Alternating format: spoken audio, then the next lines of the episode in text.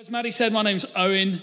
If we haven't met before, uh, and there are a couple of new faces today, it's great to have you with us. Uh, I just want to add my welcome to that of Madeline's earlier. Uh, I hope that you enjoy your time with us this afternoon. We are in the second week of a series working through the Lord's Prayer. We're, we're taking five weeks uh, to work through this together.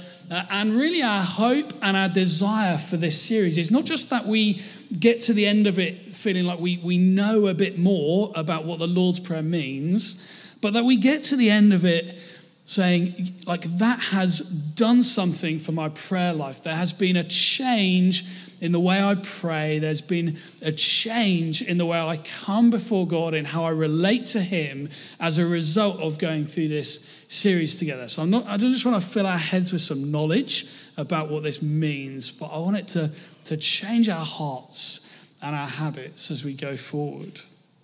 So,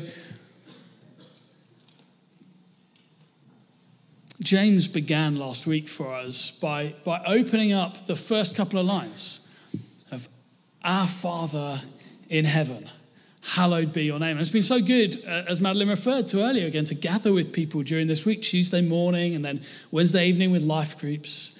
And I know some people have gathered at other points too. And to begin to, to pray into that. And I, I hope that more and more for each of us as we come to pray, we, we remember as we come to pray who we come to. And what James shared with us last week stirs our hearts and lifts our eyes to think, wow, this is who we come to.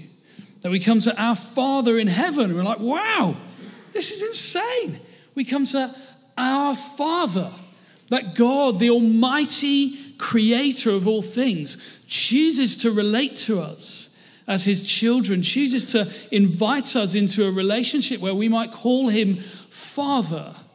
And, I just want to really quickly go over those first couple of lines again and build out on what James shared with us last week. And then we're going to get into the next section, which is where we'll spend most of our time today on your kingdom come, your will be done on earth as it is in heaven. But we're just going to have a quick recap of last week. So we get to come to God as, as our Father. And I, I don't want us to miss that almost kind of innocuous way that it's been phrased of our Father, that there's a corporate aspect when we pray. That we remember He's not just my Father or your Father, but that He's our Father. That in that one line, as we open up the Lord's Prayer, it's a great reminder for us that we're united with Him and in Him with one another if you trust in Jesus, if your faith is in Him, then you're adopted into the family of God. Guys, if you're a Christian here today, then we're brothers and sisters, co heirs with Christ Jesus. And we have the privilege of not just praying my Father in a kind of isolationist, just me and God way, but we get to pray together our Father and recognize that we're united with Him and with one another. It's not just a me and God thing. And remembering that also helps us not to pray selfish or self centered prayers. Because remember, it's not just about me, but it's about Him who we come to and us with Him. And He's our Father in heaven. How amazing that when we remember, we pray to our Father, God who has a throne in heaven, who's holy and has authority to answer our prayers. We're not coming to a, a powerless father. Like if there was ever a kind of my dad's bigger than your dad. yeah? we have a mighty father. And as James reminded us last week, we pray, Hallowed be your name. That means holy or set apart. You know, when we pray, we need to remind ourselves that we're not coming to our equal in God. We're not coming to our mate. We're not coming to Him like on a level with Him. Like, yes, there's intimacy.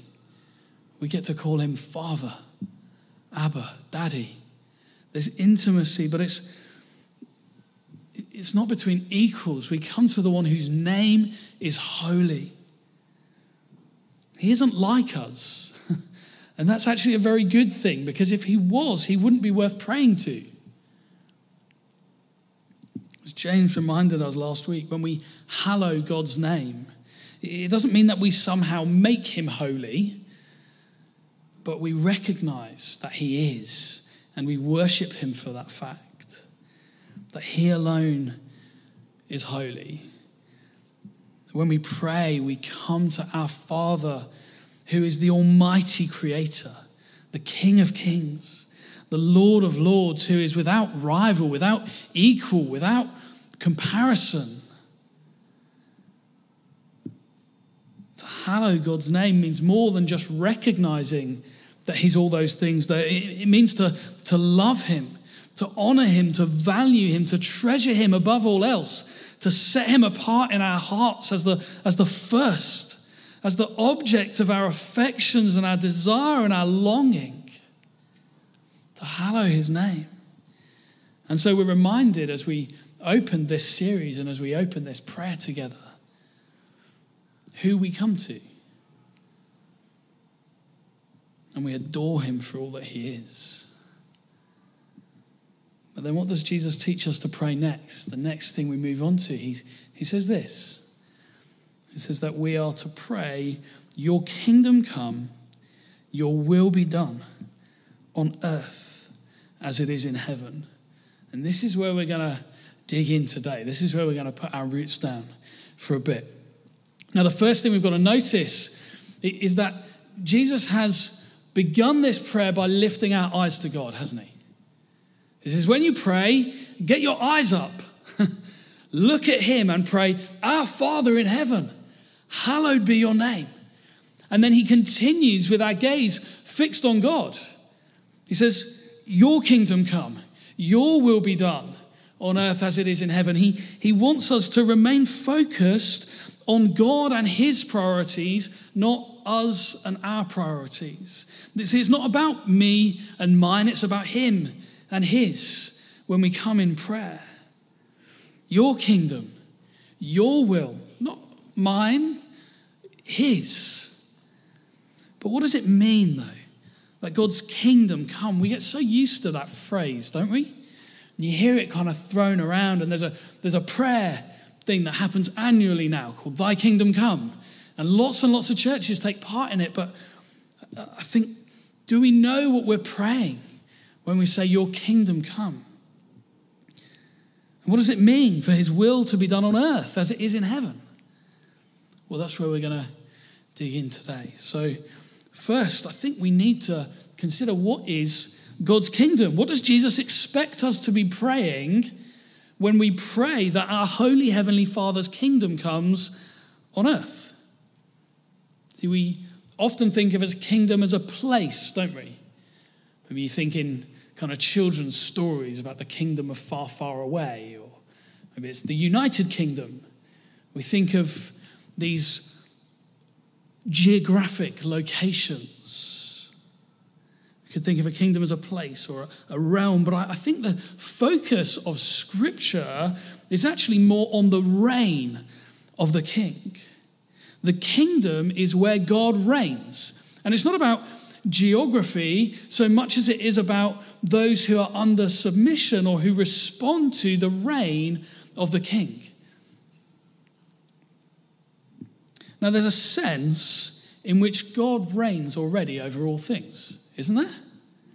You know, we, we read that in Scripture. We, we read in, in passages like 1 Chronicles 29, verse 11, which actually Jesus, uh, in we, when we pray the Lord's Prayer, often we kind of borrow from this as well. You read 1 Chronicles 29 11 says this Yours, O Lord, is the greatness, the power, and the glory and the majesty and the splendor for everything in heaven and earth is yours. Yours, O Lord, is the kingdom, and you are exalted as head over all. You remember that bit? We often pray, Yours is the kingdom, the power, and the glory forever and ever. It's borrowing from this passage. It says already, God reigns over all things. So, what are we praying when we say then, Your kingdom come, if his reign is already over all? Well, I think when Jesus asks us to pray this, it's not so much about God's sovereignty over all things in all ways, but it's more about people recognizing and receiving his lordship. It's about people willingly responding to him and coming under his rule and reign. People responding in willing submission to his rule and his will being done here as it is in heaven. How is his will done in heaven? His will is done perfectly in heaven by the angels who follow his commands perfectly. They do the will of his command. When he commands the angels to do something, they do it joyfully and with perfection. This is what we're praying for that people on earth, humanity, would follow God's commands perfectly. That people would live in the way he created them to in perfect relationship with Him and one another, knowing His love and loving Him and loving one another in response. This is what it means for His kingdom to come, for His will to be done on earth as it is in heaven. If everybody lived in willing submission to the rule of Christ, my word, how things would change, wouldn't they? We'd have a very different outlook around us, if everyone lived in, in willing submission to, to God's will, how different things would be.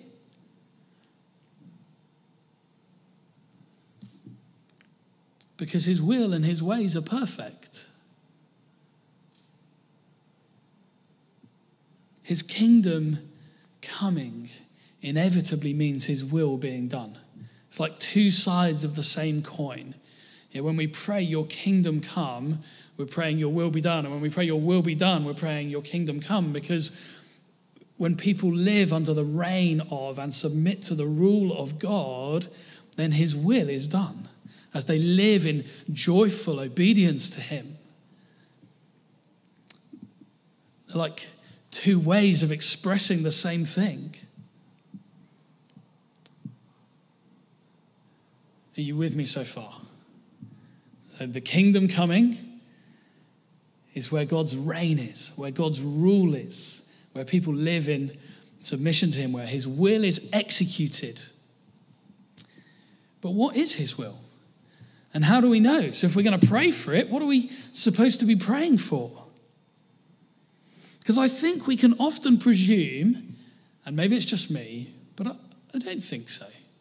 I think we can often presume that his will lines up brilliantly with ours. that what we think is right or wrong must be what God thinks is right or wrong. Hmm. and when we do this, we seek to make God in our image. And that's a big mistake.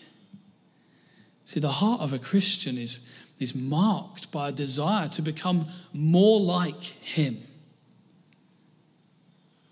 instead of seeking to make Him more like us. So we can't tell what His will is by simply looking within and going, whatever I desire, that must be what the will of God is. And we can't tell what His will is by listening to the media and we can't tell what his will is by reading philosophers or by following politicians. See, we're bombarded day in, day out with messages about what's right and wrong. But these things don't necessarily accord, and very often they don't, with God's view of morality or justice, with His will. It's so important that we understand this and that we learn to tell the difference that what we're fed day in, day out is very often not what God would call good and right. The Bible was, warns us, it's clear that there would come days, and I believe we're in them now, where people will call what is evil good and what's good evil, where morality becomes upside down from the way God decreed it to be, where people will look on things that God would say that is evil, that is wrong, and people will praise it as good.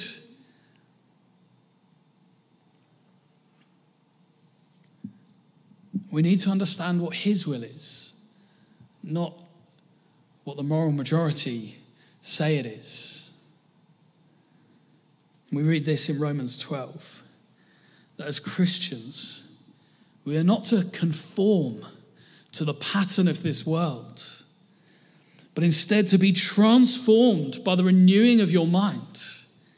Then you'll be able to test and approve what God's will is his good, pleasing, and perfect will. Guys, we're not to be squashed into the world's mold or to, to believe that what we read and see and hear around us is right or wrong. But we're to be transformed by the renewing of our minds so that we might discern what God's will is. What does it mean to be transformed by the renewing of our minds? How are our minds made new?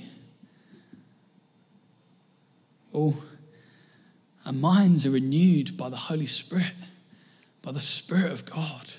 As we come to faith, as we become Christians, and we say, Lord, would you fill me with your spirit? Would you make me more like you? Would you teach me to, to love what you love and to, to hate what you hate? Would you teach me to, to follow you?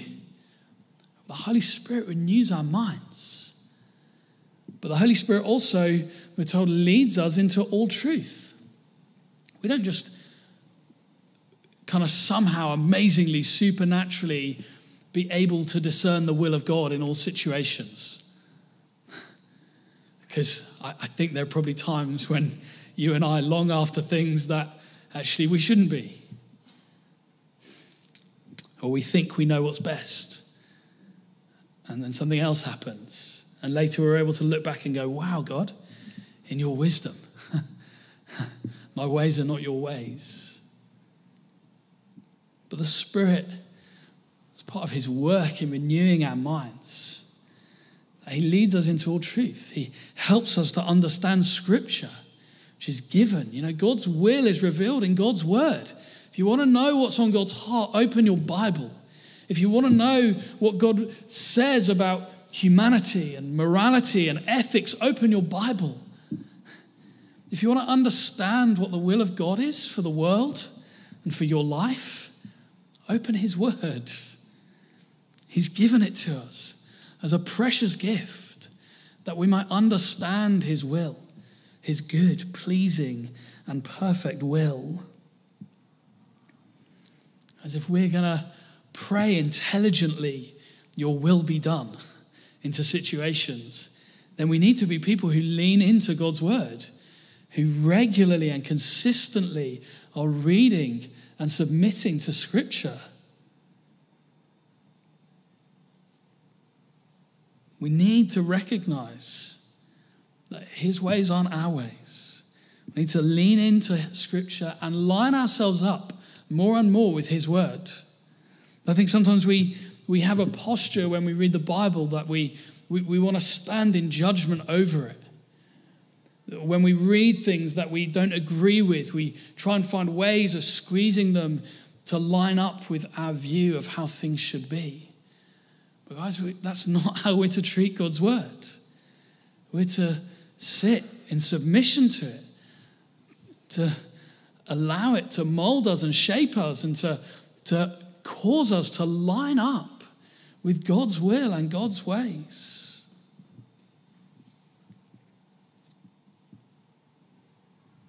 To line ourselves up with what He says rather than what we think is best or what the world tells us is right.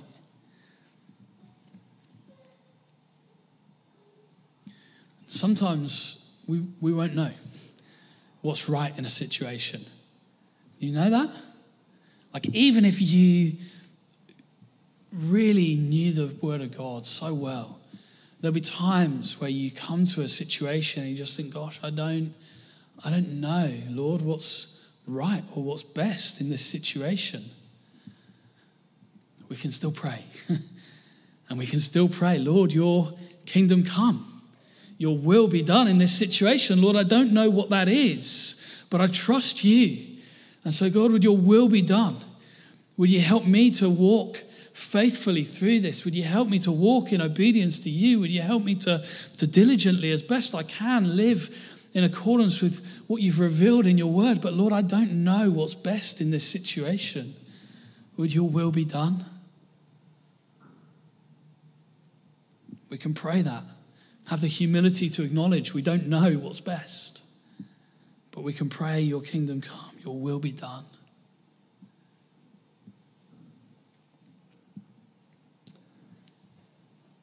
Now, if the kingdom is about people coming under the rule and reign of God, then to pray, Your kingdom come,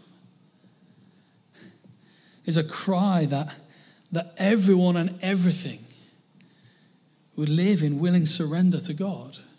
It's, it's a plea that everyone and everything would live according to His good design. It's a plea that everyone would acknowledge Him as Lord. This cry, Lord, let your kingdom come on earth, is a holistic cry. It's about the whole of life, it's about everything. It's a holistic longing. Biblically thinking, this would be a return to Eden. If, if the kingdom were to come on earth as it is in heaven, it would be a return to Eden, a return to paradise. See, until mankind rebelled against God, everything was perfect. God's will was done perfectly on the earth. Amazing. No pain, no suffering. The earth perfectly fruitful. But everything was impacted by the fall of man. As people didn't want to live in submission to God, they wanted to be God. in every moment of pain and sickness, when we look at it and we think this isn't right, in every act of oppression or injustice, in the face of every situation of abuse, of every news story of violence or deceit or destruction, guys, we are to cry out, Your kingdom come, Lord. This isn't how it should be. Your will be done. When we see things like that around us, it should cause us to cry out, Lord, your kingdom come. It should break our hearts and cause us to cry out, Lord, your will be done. This isn't how it's supposed to be. As the effects of the fall echo around the world,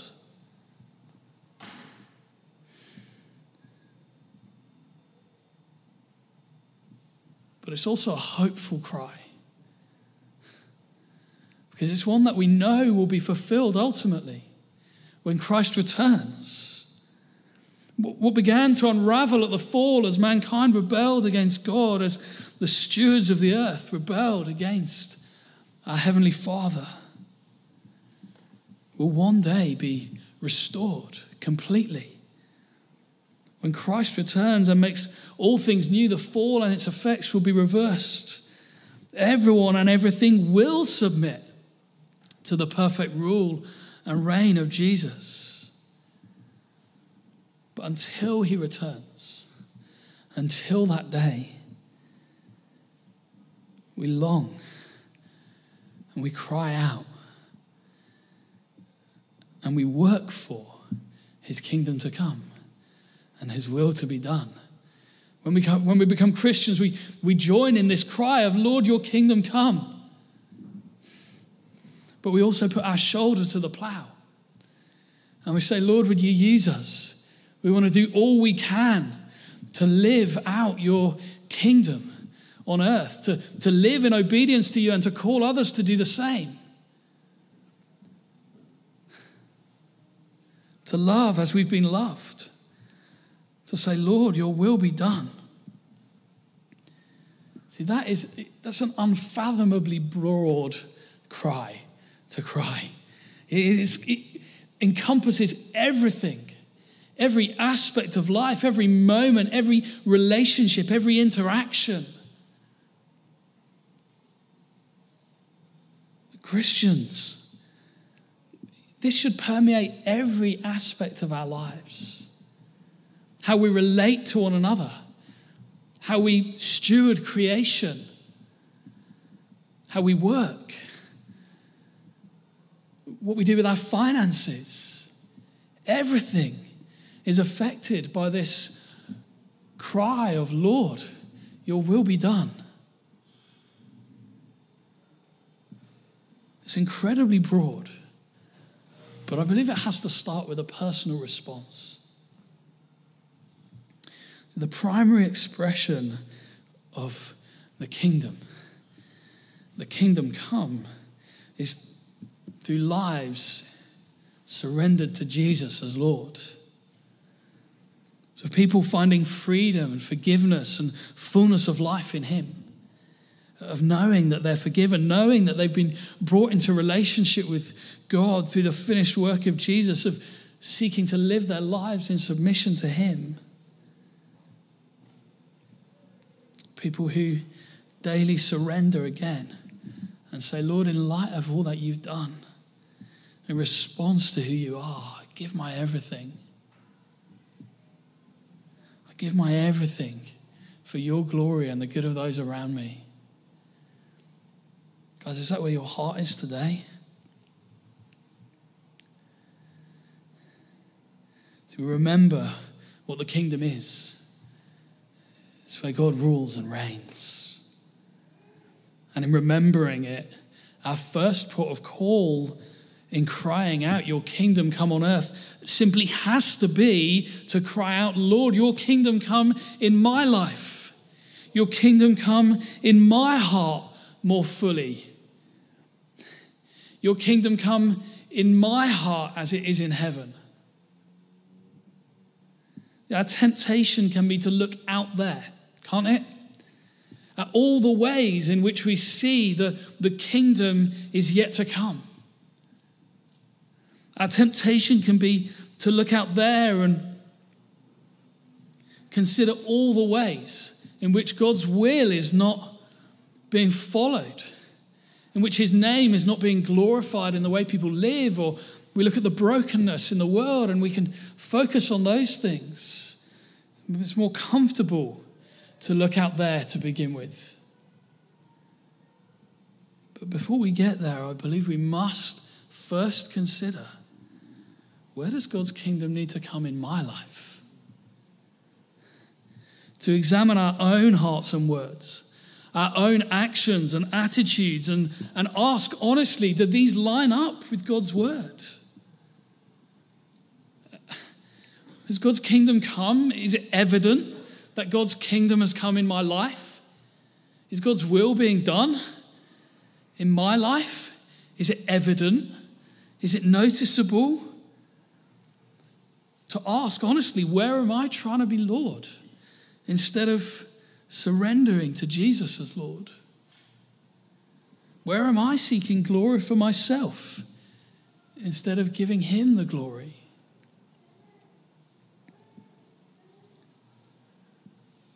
See, when we live as citizens of the kingdom of God, we need to grow in surrender to the Lordship of Jesus Christ. And as we do so, that has an impact, doesn't it? I'm sure if you're a Christian, you would say it has had an impact in your life. And the great thing is, is that it's going to go on having an impact in your life as you continue to walk with Him and as you continue to say, Lord, would your will be done? Would your kingdom come in my life? Lord, where are the areas where I'm yet to surrender to you?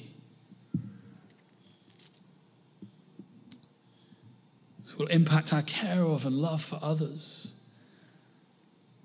notice it results in radical generosity. We get a glimpse, it's one of my favorite passages of scripture of what it looks like when people say, Lord, your kingdom come, your will be done in my life as it is in heaven. We get a, an amazing snapshot of what that looks like when a group of people say that in Acts chapter 2. We read from Acts chapter 2, verse 42 through 47. And it's this picture of the, the early church, the first Christians, after Jesus had ascended to heaven and commissioned them to share the gospel, to go and make disciples. And we read this about them. It says, They devoted themselves to the apostles' teaching, to scripture, and to the fellowship, and to the breaking of bread and the prayers. And awe came upon every soul, and many wonders and signs were being done through the apostles. And we long for that as we give ourselves over to God and say, Lord, your kingdom come, that we'd see signs and wonders, that we'd see the miraculous, that we'd see people healed, lives transformed by the power of God. And all who believed were together and had all things in common. They were selling their possessions and belongings and distributing the proceeds to all as any had need. We sometimes read this and we think like it's some kind of weird, like early form of communism. This is not enforced. This wasn't like a, a set of, like you become a Christian, you've got to sell all your stuff and pool it together so that everyone has an equal amount. No, this was a, a radical generosity, spontaneous, as people went out of what God has done for me. I, I see need here and I want to respond in generosity to meet that need. And so they sold what they had in order to meet the needs of others, not out of compulsion or because they told they were had to, but because they were moved by the work of God in their hearts, because they were moved of the abundance of what He had done for them. And day by day, attending the temple together and breaking bread in their homes, they received food with glad and generous hearts, praising God and having favor with all the people. And the Lord added to their number day by day those who were being saved. It's an amazing picture, isn't it? Of people who have said, Lord, your will be done in my life. Your kingdom come on earth as it is in heaven. It's genuine and sincere care for those around them incredible generosity, devotion, devotion to God and to one another. Attempts to engineer this kind of community always fail. you try and impose this on a group of people with rules and external regulations, it won't work. It goes, gets really sinister really quickly. Political systems can't accomplish this. but people living as citizens of the kingdom. People who know they've received freely from the hand of God become people who give generously to others. As the kingdom comes more and more in their hearts, they become those who love others as they've been loved by Him, who work and give for the good of others and the glory of God.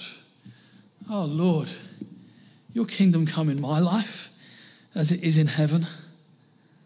Your will be done in my heart as it is in heaven.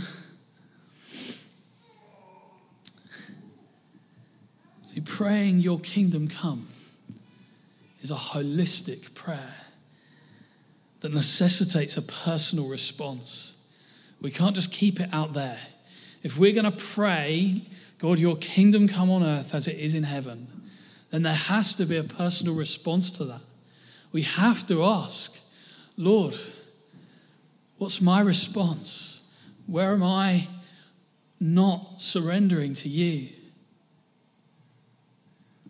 But it also inevitably leads to a missional overflow. And what I mean by that is that as we come to faith ourselves, and as we surrender to Him, and as we say, Lord, your will be done in my life. We understand that his heart and his will is for the nations, his heart and his longing is for people from every tribe and every tongue who would declare his praises, that his heart and his longing is, is a people so numerous that no one could count them. His heart is that none should perish. And as we understand his will and as we say to him in our own lives, Lord, would your kingdom come? We catch more of his heart. And it's inevitable that we grow a burden for the lost. It's inevitable that we grow a burden for those who don't yet know him. It's inevitable that we begin to pray for and seek opportunities to share the good news of Jesus with those around us as we recognize that, that we have a life that they don't yet have, that we have a hope that they can't yet profess, that we have a, a an eternal security that isn't theirs. We begin to pray that his kingdom would come in the lives of others. If we don't pray for our friends, neighbors, colleagues, and family to be saved, then I think we've utterly missed the heart of God for humanity. And we need to pray again Lord, your kingdom come in my heart, your will be done in my life. Like, honestly, if we, if we remain indifferent to the eternal condition of our friends and neighbors, and family, then I think we fail to see the heart of God for people. And we failed, actually, I think, to even understand the enormity of what He's done for us. Because I think the natural overflow of a heart that knows the grace of God, the natural overflow of a, of a life that knows I've been saved. I haven't earned it, I don't deserve it. I've been rescued from my own foolishness and sin. I've been made clean. I've been given a hope that I don't deserve. Because of Jesus, the natural overflow of that is to say, oh, I long that others would know this too. And so, if we don't feel that, if we don't think that, then I want to encourage you to, to come back and, and wonder again at our Father who's in heaven, who welcomes us to come because of the finished work of Jesus who invites us as children, chosen and dearly loved because of what Jesus has done. We need to come and consider again all that He's done for you, that you're standing before Him, not based on your works, but on the free gift of Jesus. And to cause it to let us pray again God, your kingdom come in my life as it is in heaven. Your kingdom come in my neighbors, in this community here, in Wokingham, in our workplaces. Lord, your kingdom come. Your will be done. Lord, I'm, I'm going to pray and then I'm going to invite Maddie to come and lead us in a, in a corporate response.